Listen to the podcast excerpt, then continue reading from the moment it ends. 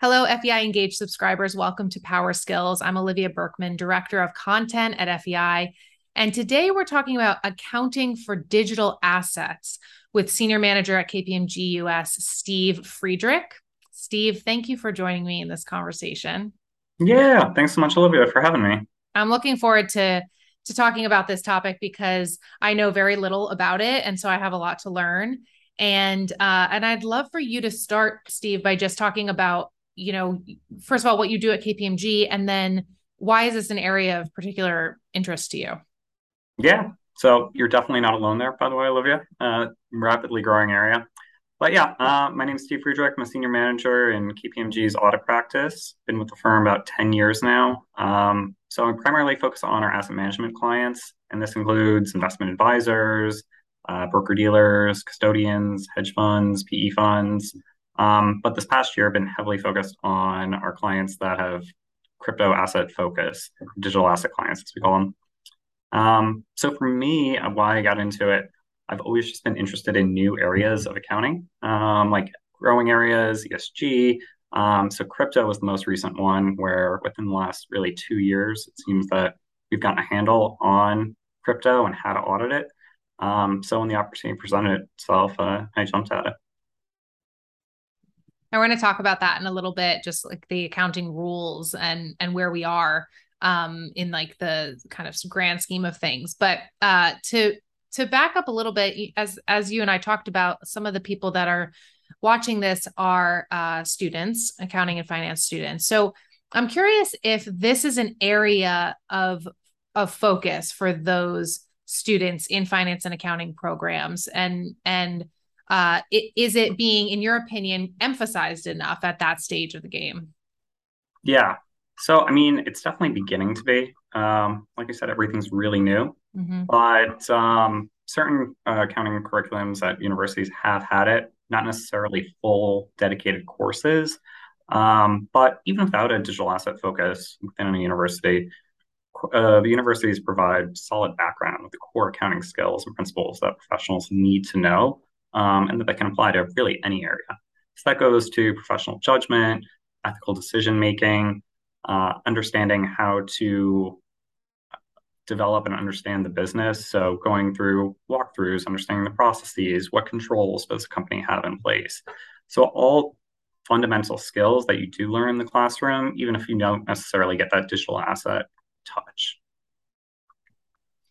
And I, I want to ask you about, you know, so you're learning a certain amount in school but this is as you said a very new area. So what are some of the resources that you recommend people use as they're as things are changing in this space and as people are kind of moving up in their careers if they have a particular interest or if they've been tasked with you know understanding accounting for for uh, digital assets? What are some resources that you like uh, well, there's a ton out there. Uh, everyone's coming up digital asset stuff. Right. Um, some of the ones that I think really good, uh, Chairman Gensler at the SEC, he actually taught a course at MIT. And so if you're looking for a full-on college course, a high-level graduate course, actually, um, that's a phenomenal one. It's available on YouTube. Uh, it does take some dedication, but there's smaller ones out there. Uh, the New York Times uh, a few months ago did a great segment on um, digital assets and blockchain technology, which is great. More high level, quick read.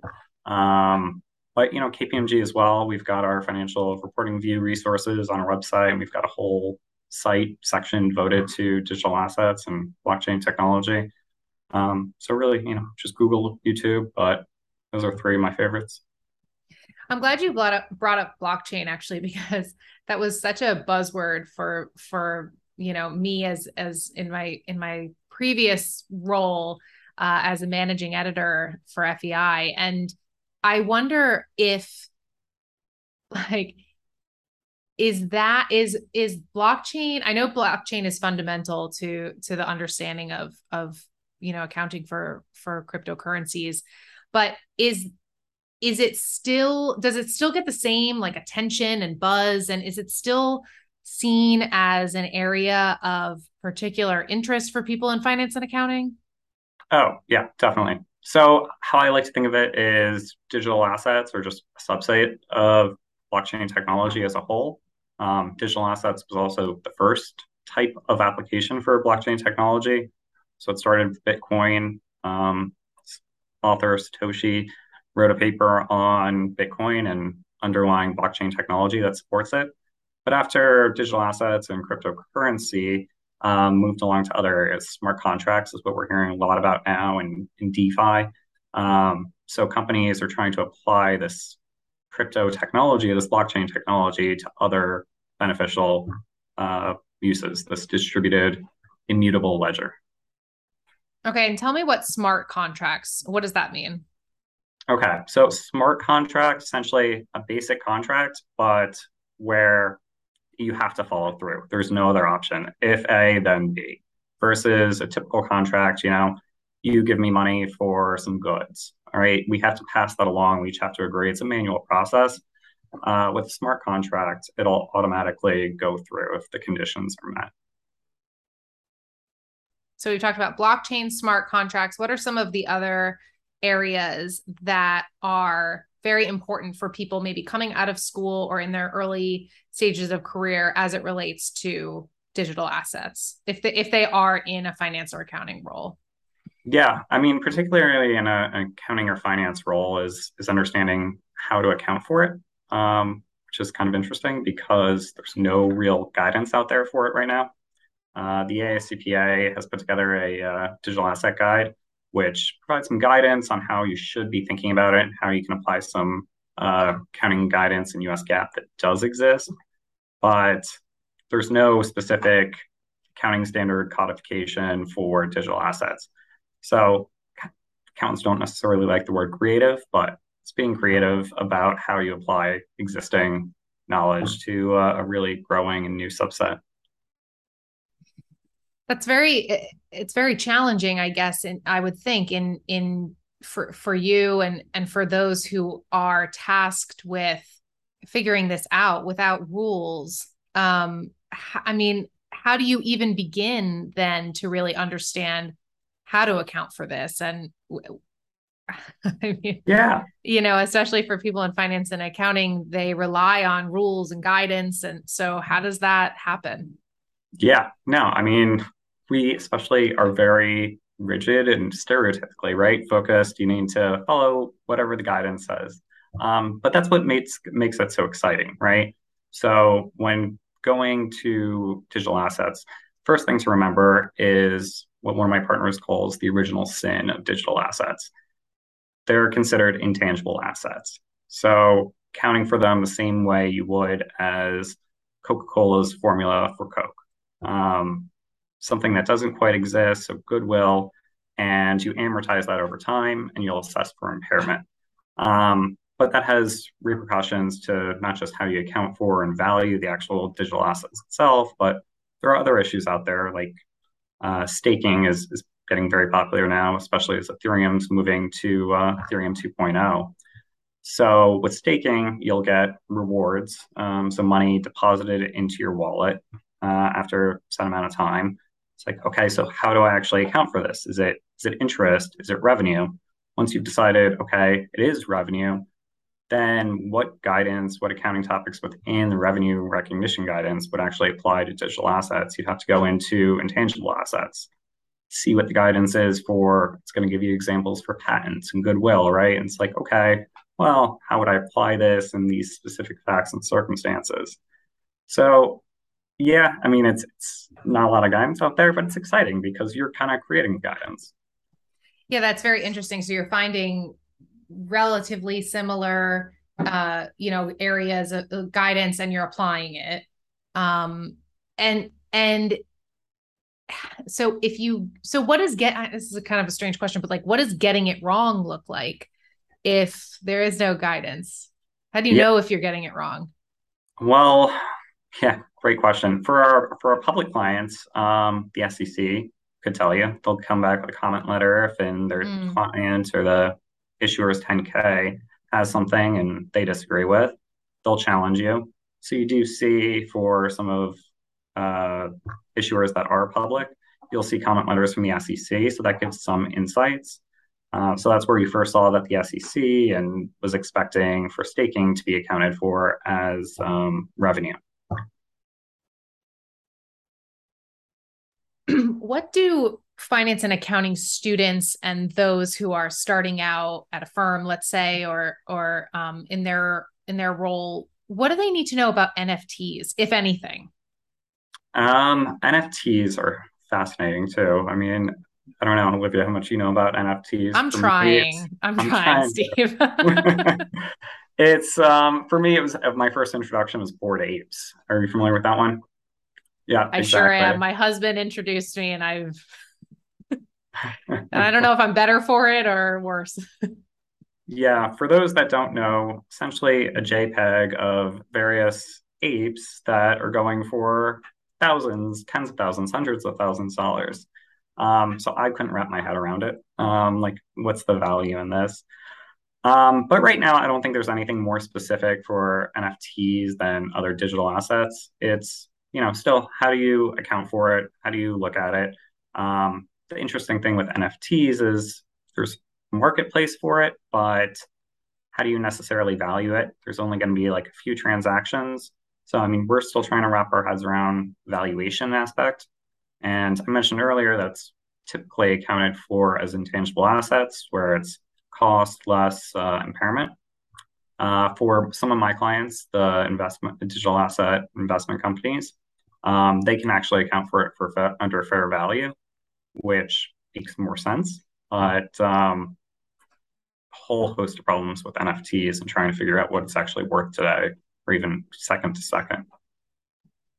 We talked a lot about like the excitement of crypto and are we seeing accounting and finance people leave these more like a more traditional role and and get and like getting into crypto as just their career path?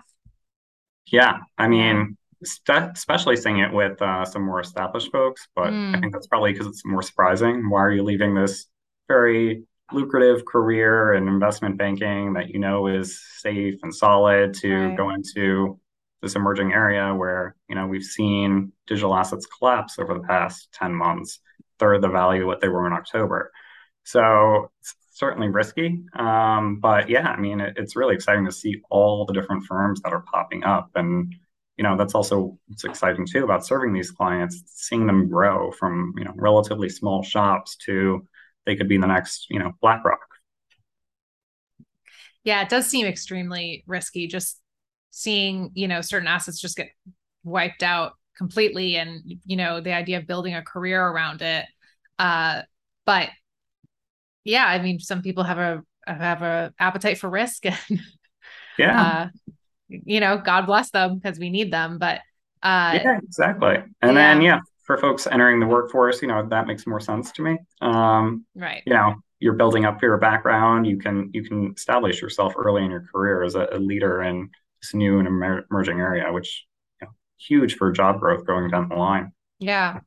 And as you're seeing people, let's say like those who have joined, you know, KPMG more recently and and are you seeing them have the know-how and the skills in this area uh, like sufficient skills and and know-how or do you think that they have quite a lot to learn um no i mean it, like i was saying earlier it's the fundamental concepts mm-hmm. the crucial building blocks of any career being able to understand what questions you need to ask just being a curious thinker and then being logical and level headed, um, and being able to be a student of the firm or a student of the industry.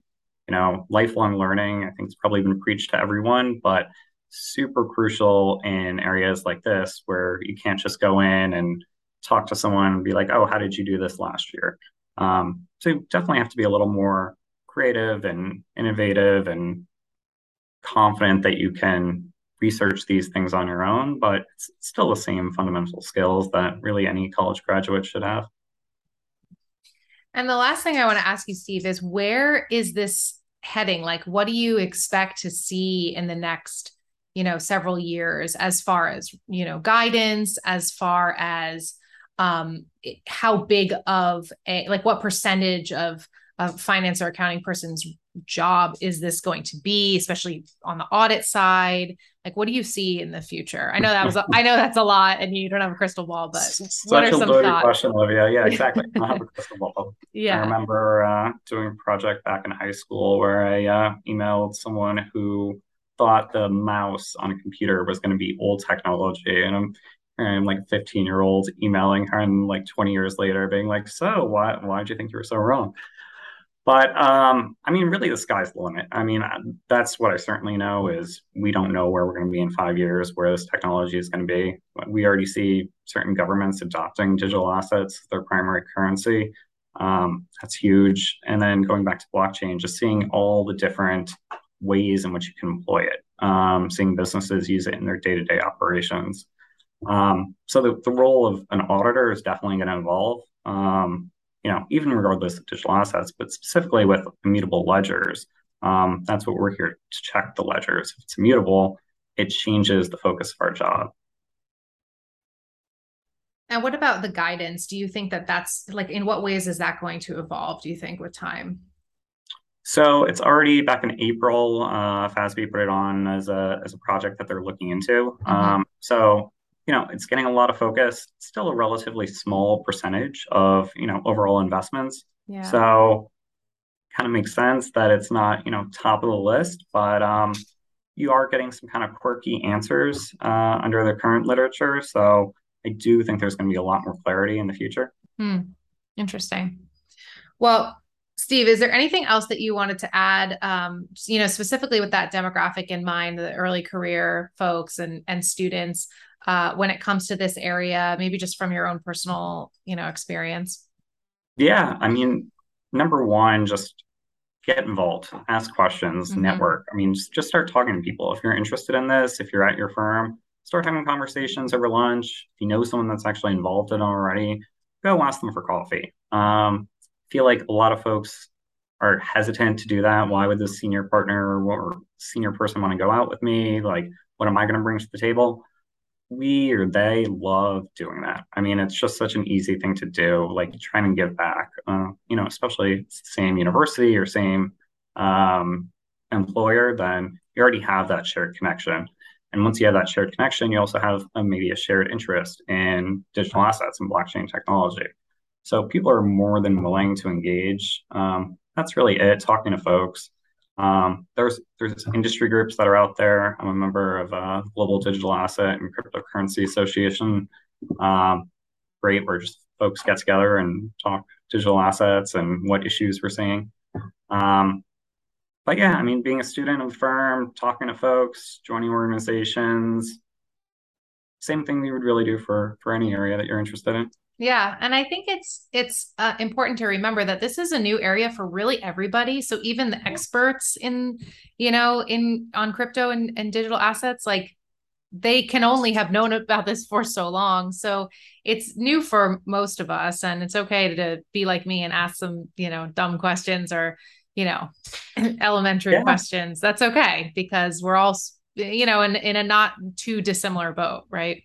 Yeah, I mean, we're currently in the process of upskilling 3,500 of our auditors. Mhm. Um, so we've got this education learning center down in Florida called Lake House. I was down there for a few times this past summer, Mhm. um, t- talking to folks from all levels, senior associates up to partner at Yeah. digital assets. So yeah, everyone's kind of in the same boat, learning this and trying to become next gen auditor. Love it.